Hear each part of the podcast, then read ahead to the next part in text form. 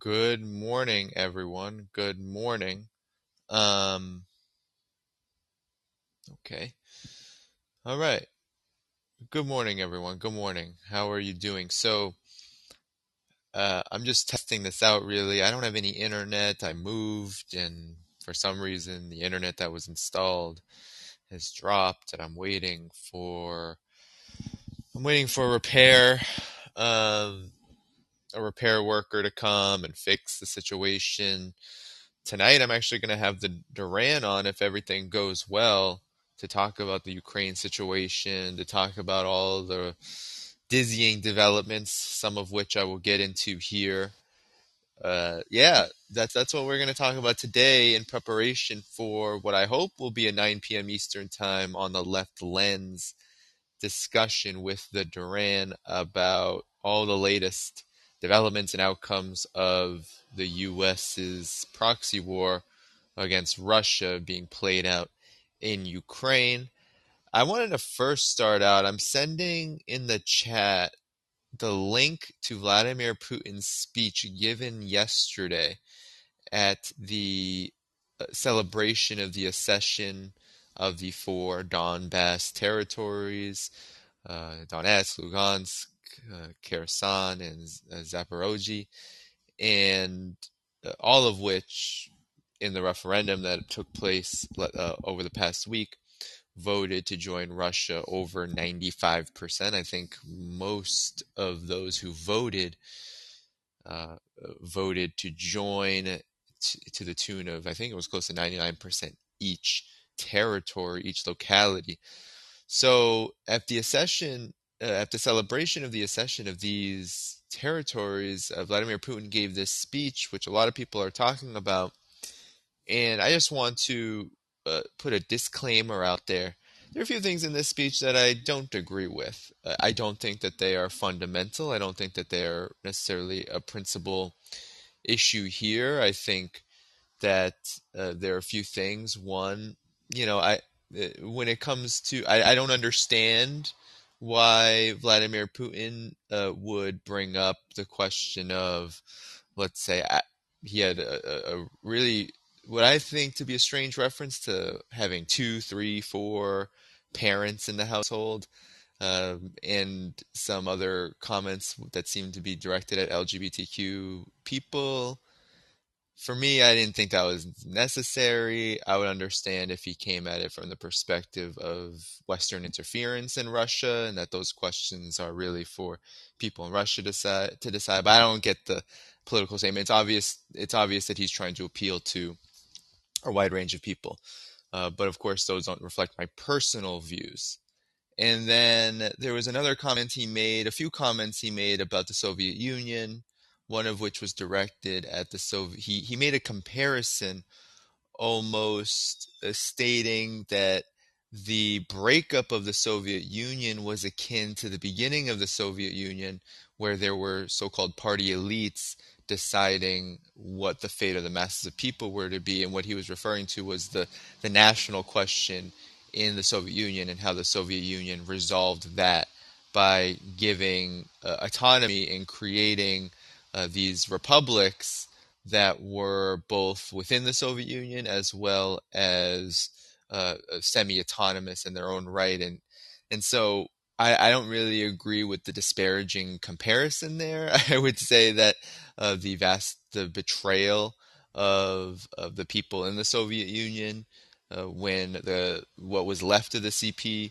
um, uh, of the Soviet Union broke up without even uh, respecting the referendum that had that had yet to occur, which would have and did show that most people wanted the Soviet Union to remain intact. I don't think that could be compared to the Soviet Union's attempt in its birth to address what was a pretty important issue, which was that Russia, uh, well, not just Russia, but the greater mass that was the Soviet Union was very ethnically diverse and where there was, as Lenin called, a prison house of nations, where various nationalities were treated incredibly differently um, and, and, oppressed uh, much more severely um, in certain parts of what became the Soviet Union than in others. So, I, that's just a disclaimer. I don't want to spend a lot of time on this, but uh, I I don't agree. You know, there's some people trying to come at me saying, "Oh, well, you agree with what Putin said about X, Y." No, no. Uh, Vladimir Putin and I don't share all the same politics. However, I do find Putin to be one of the most important, if not uh, the top uh, five important political leaders in this moment in history.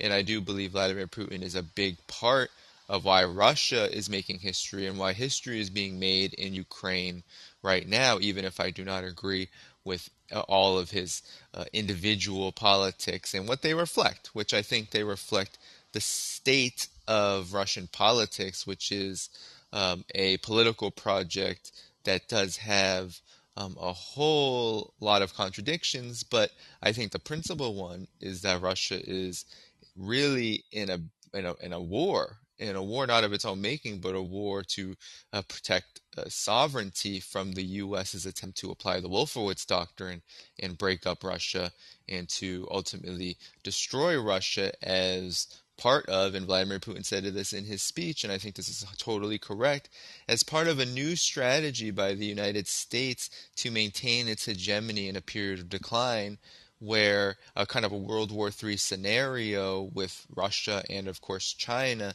are seen, and this is why the new Cold War is so important to talk about, are seen as the primary targets that are necessary to destroy in order to achieve this. When World War One and World War Two had uh, aims that are not so dissimilar, but really were about how to divide the world, how to ensure imperialism's growth and stability.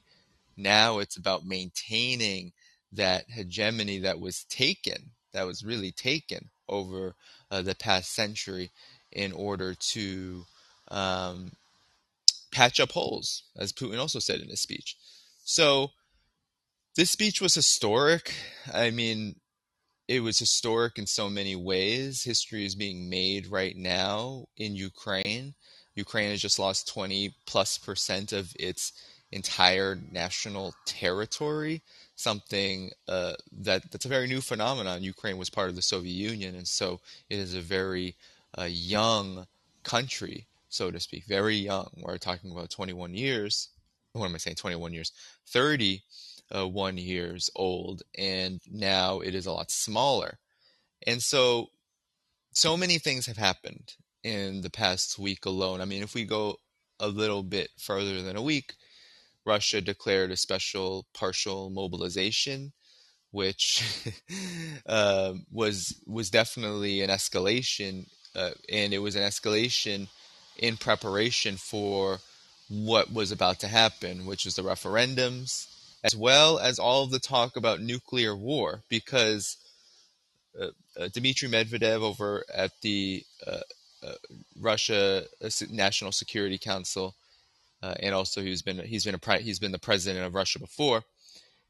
He and and others, Dmitry Peskov, the spokesperson, for Russia's government have all said that nuclear weapons, you know, it it will it, if it's necessary. Uh, I mean, it's part of the arsenal that Russia has, and the referendum is very, incredibly important. These referendums are incredibly important because with the accession of these four Donbass territories, what this really means is that Russia's border has expanded, and uh, any kind of interference militarily from Ukraine and its NATO uh, backed uh, arsenal will be seen as an act of war on Russia now directly.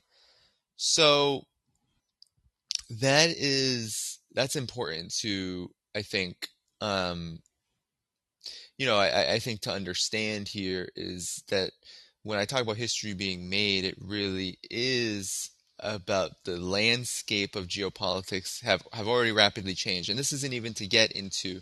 So you have the partial mobilization in preparation for what is the defense of now Russia, right? Because this is no longer going to be just a special military operation if Ukraine and NATO decide to wage war in the Donbass, in these Donbass territories. It's no longer the case all this nuclear war talk, despite the fact that Russia is very clear in its nuclear doctrine released in 2020, which says that Russia will only use its nuclear arsenal if it feels its national uh, sovereignty is under attack uh, and if it feels like it's about to be attacked with nuclear weapons itself. So, really, self defense.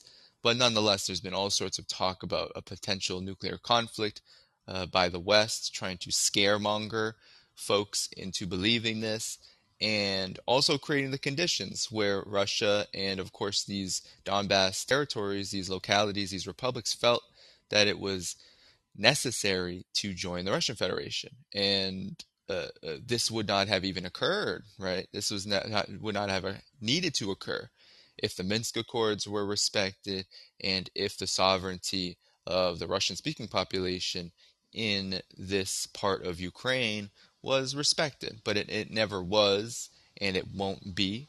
So that's why you have the situation uh, that we have right now.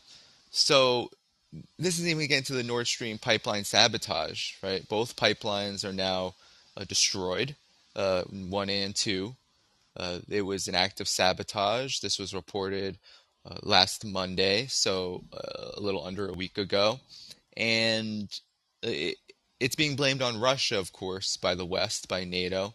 But it's quite obvious that Russia would not destroy its own pipeline, one of its principal uh, supply routes to Europe, especially at a time when Vladimir Putin in Samarkand uh, at this Shanghai Cooperation Organization summit said that he was ready to uh, he was ready to lift uh, or he was ready to send energy as soon as Germany lifted its sanctions. So, and as soon as the EU lifted its sanctions, that he was ready and Russia was ready to begin uh, uh, fulfilling its contractual obligations in full.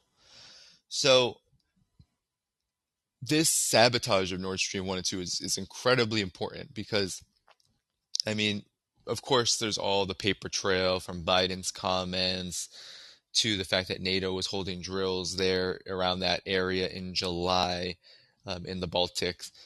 The fact that,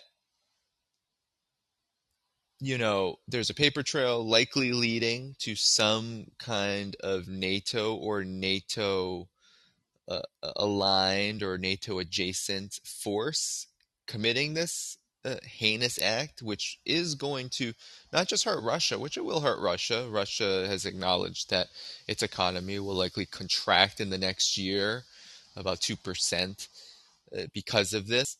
It's going to hurt Europe even more.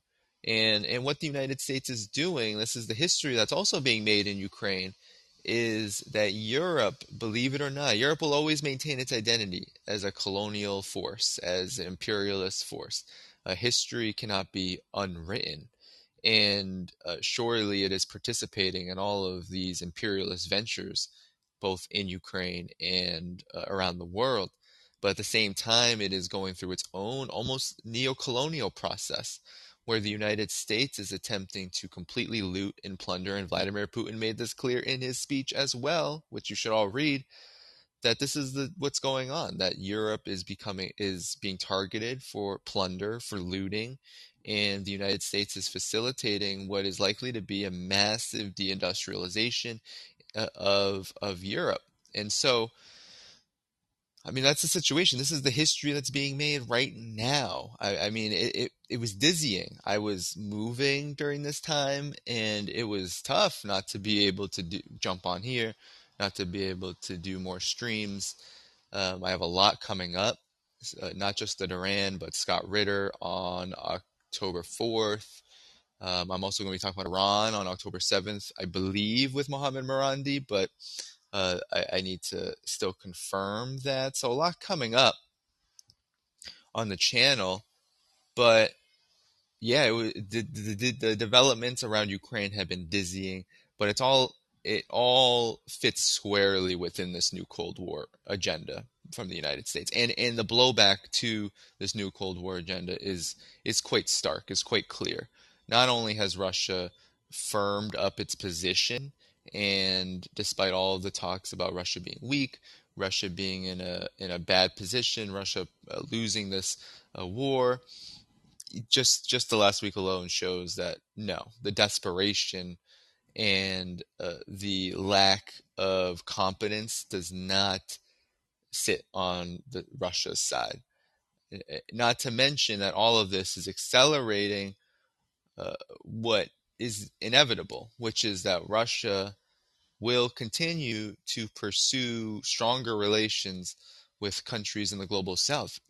Vladimir Putin made it quite clear in his speech that this was the priority, that uh, China, Iran, and uh, nations in Africa, Latin America, Asia, the, this is where Russia is going to look more and more now that it's 100% clear that there is no interest in peace, negotiated settlement, cooperation, or anything of that sort. Really, the United States is continuing down a path of a World War III confrontation.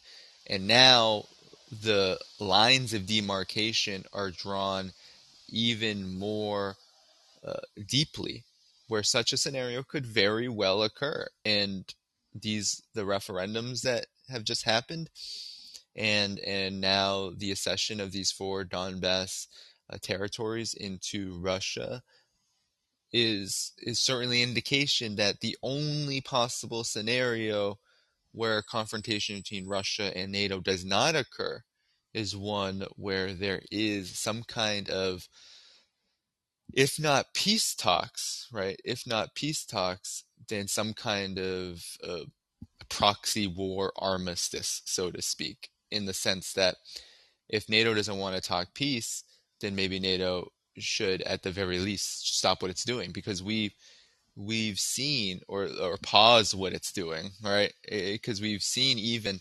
Ukraine yesterday try to fast track itself into NATO.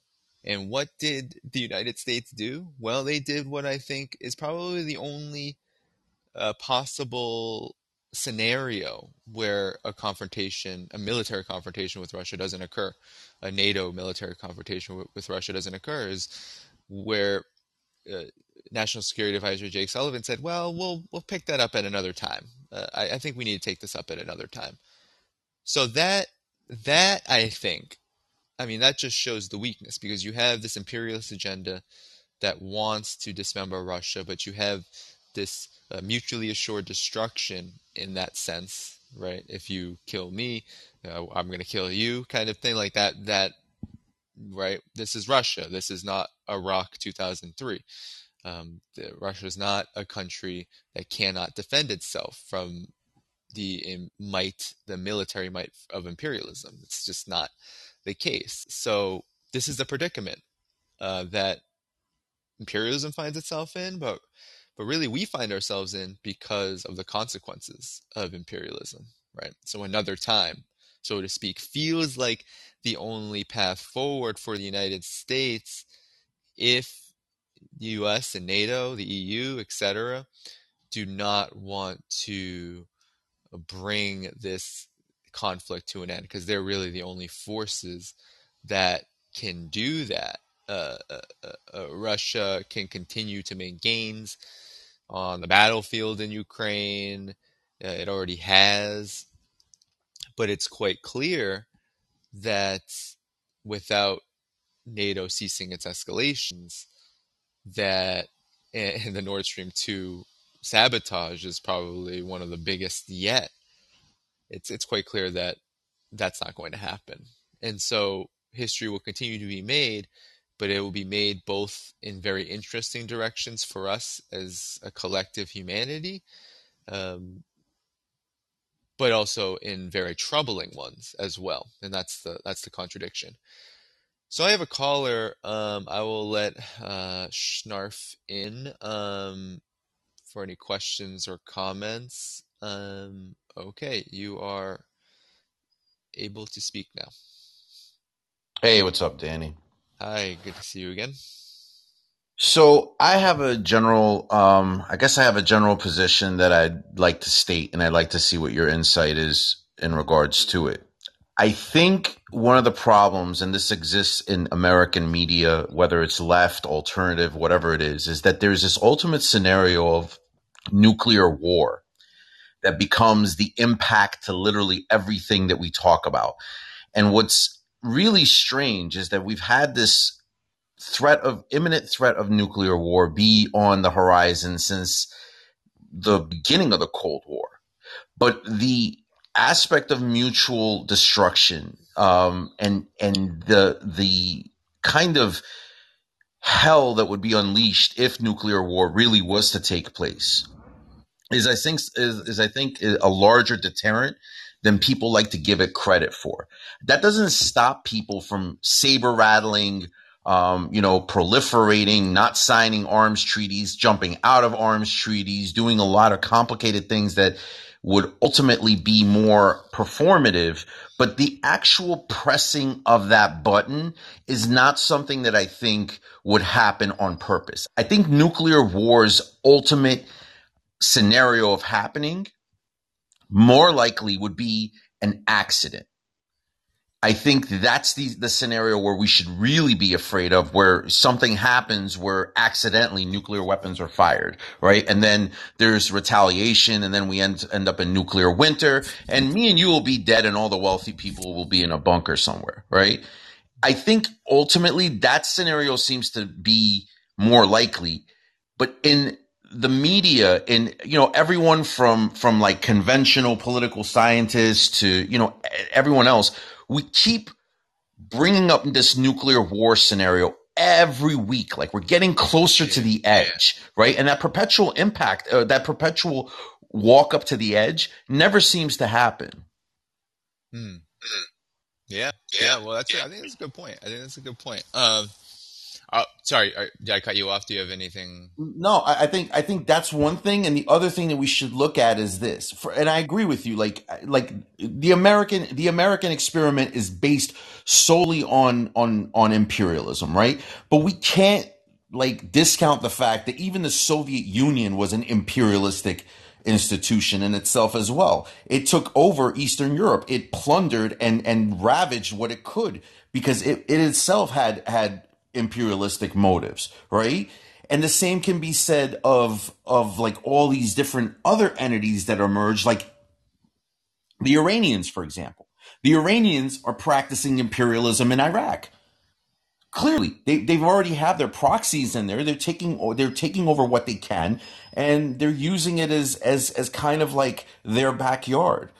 It's it's a like a like a maybe an Iranian form of of of intrusion, but that's imperialism as itself. So it's like the people who we criticize and the people on the other side are both assholes. And I think that's that's more of like I guess where we should be as leftists as opposed to people sitting here and making excuses for for any of these totalitarian uh, or, or authoritarian figures right whether it's it's china whether it's russia whether it's iran they're all pieces of shit right like we should really do more to like identify with the with the class struggle that exists in those places, the people they exploit, than the leaders. And I think that gets lost in the discussion. I think.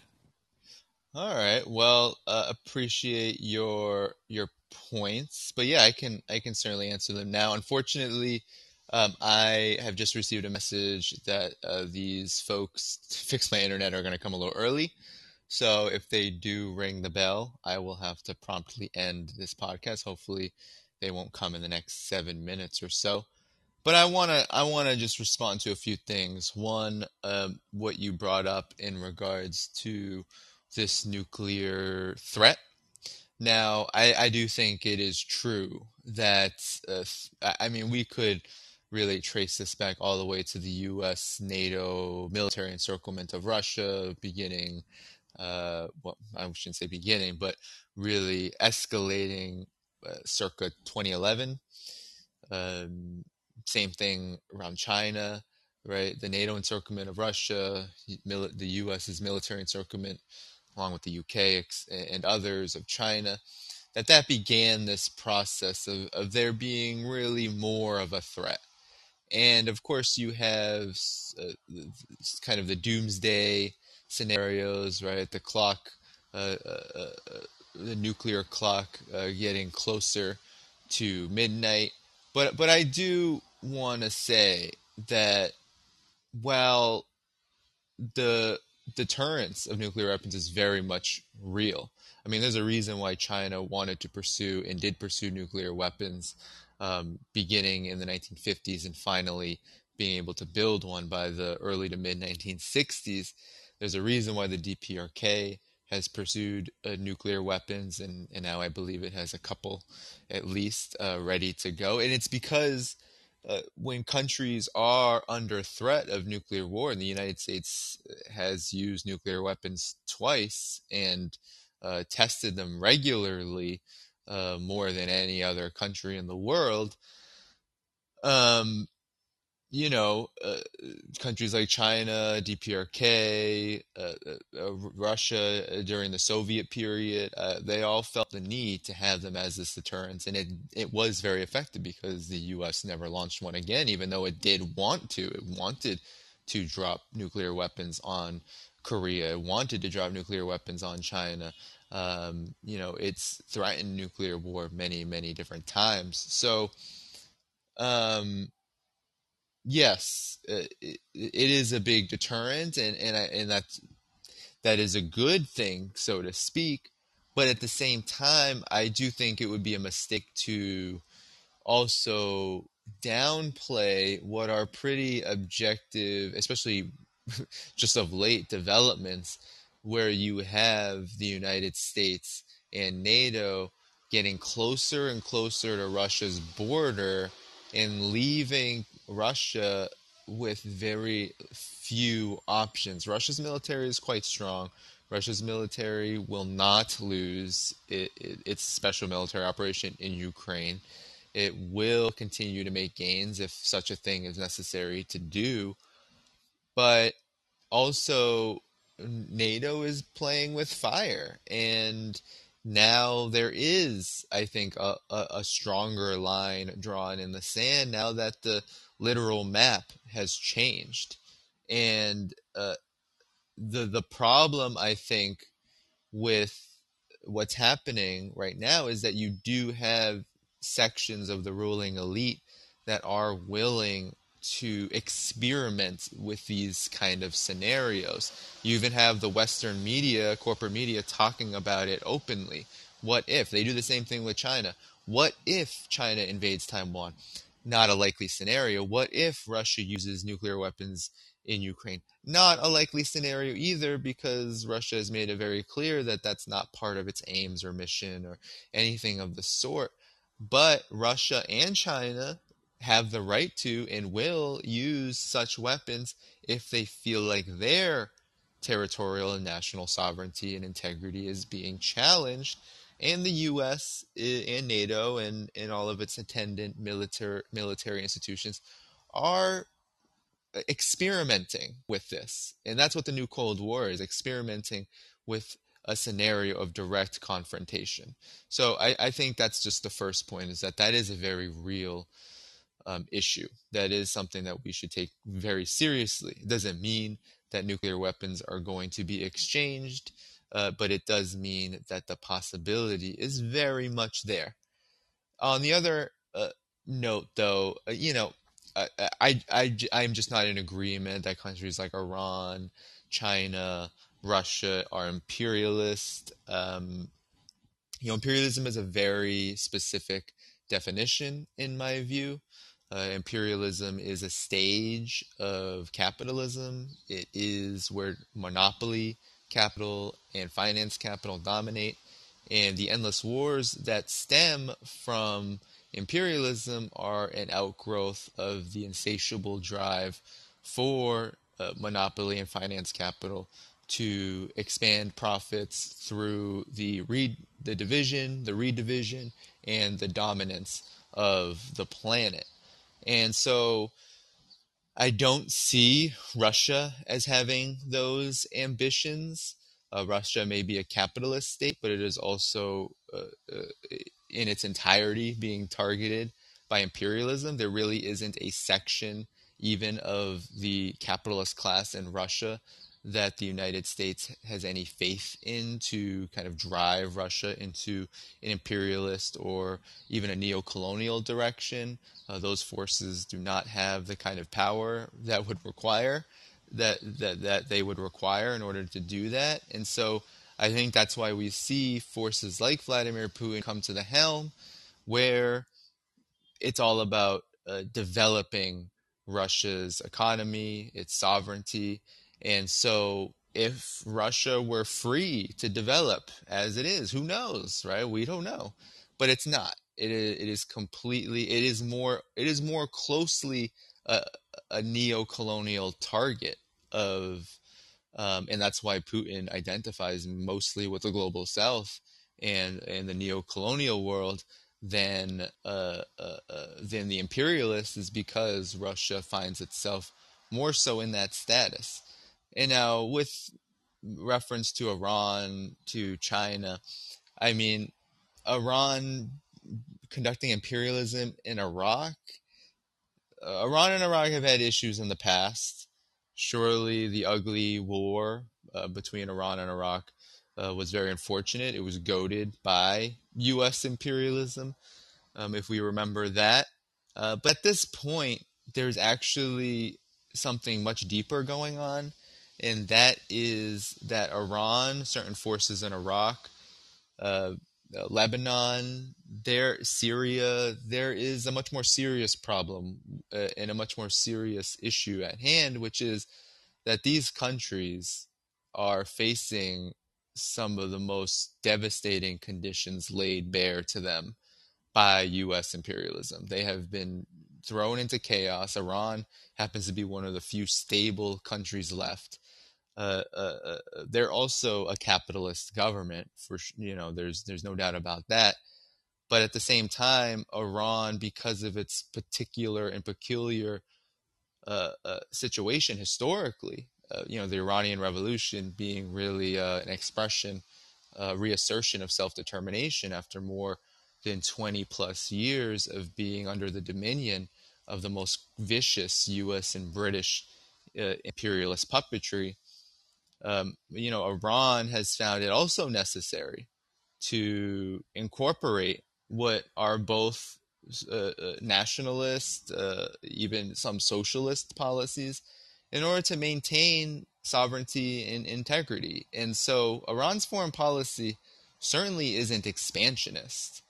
Now, Iran does lend support. Hezbollah, Syria, certain forces in Iraq fighting, uh, terrorist forces fighting, um, you know, uh, uh, uh fighting for, for a sovereign government. Uh, that that's surely true.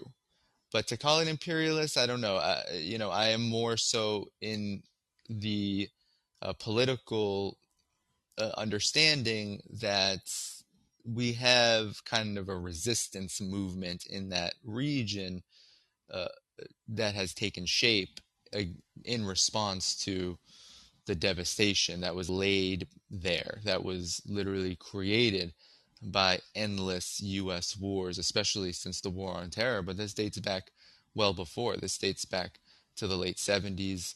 This dates, I say, even even further than that, with the destruction of Arab nationalism, with the destruction of any kind of nationalism, national liberation movements in that region.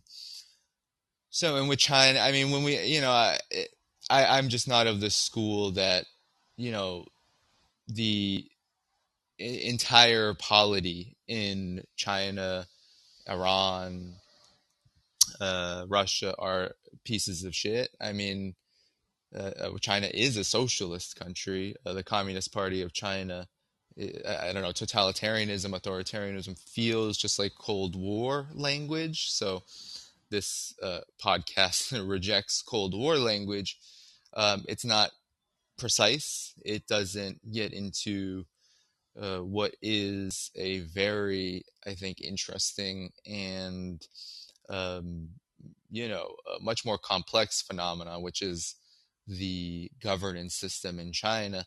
It doesn't get into what the Communist Party of China has done, being 90 million people strong, to uh, help all Chinese people of all ethnicities, uh, of all classes, even the national bourgeoisie, um, stand up after a century of humiliation from imperialism and then to institute a political economy of socialism that is both uh, uh, uh, uh, committed to socialist principles, but also flexible enough to understand when there there has to be alterations to maintain both uh, sovereignty and to to advance to to really advance the productive forces and move into a modern socialist era in a period of uh, what really is, you could say, capitalist totalitarianism, a, a, capitalist hellscape uh, led by the United States that is designed to devour all peoples, all nations that dare to seek autonomy and self determination and that dare to seek uh, out an order that meets their basic needs. So, you know, I, I do have to go now. That was my bell. But um, I should return sometime soon this week, okay? And uh, appreciate the comments. Wish I could have gotten some more. But if everything goes well, uh, tonight I will be on the left lens with the Durant at 9 uh, p.m. Eastern Time. So check out the left lens at that time. All right, everyone. Take care. Sorry for the short pod, but I will be back um, at some point soon this week. Bye bye.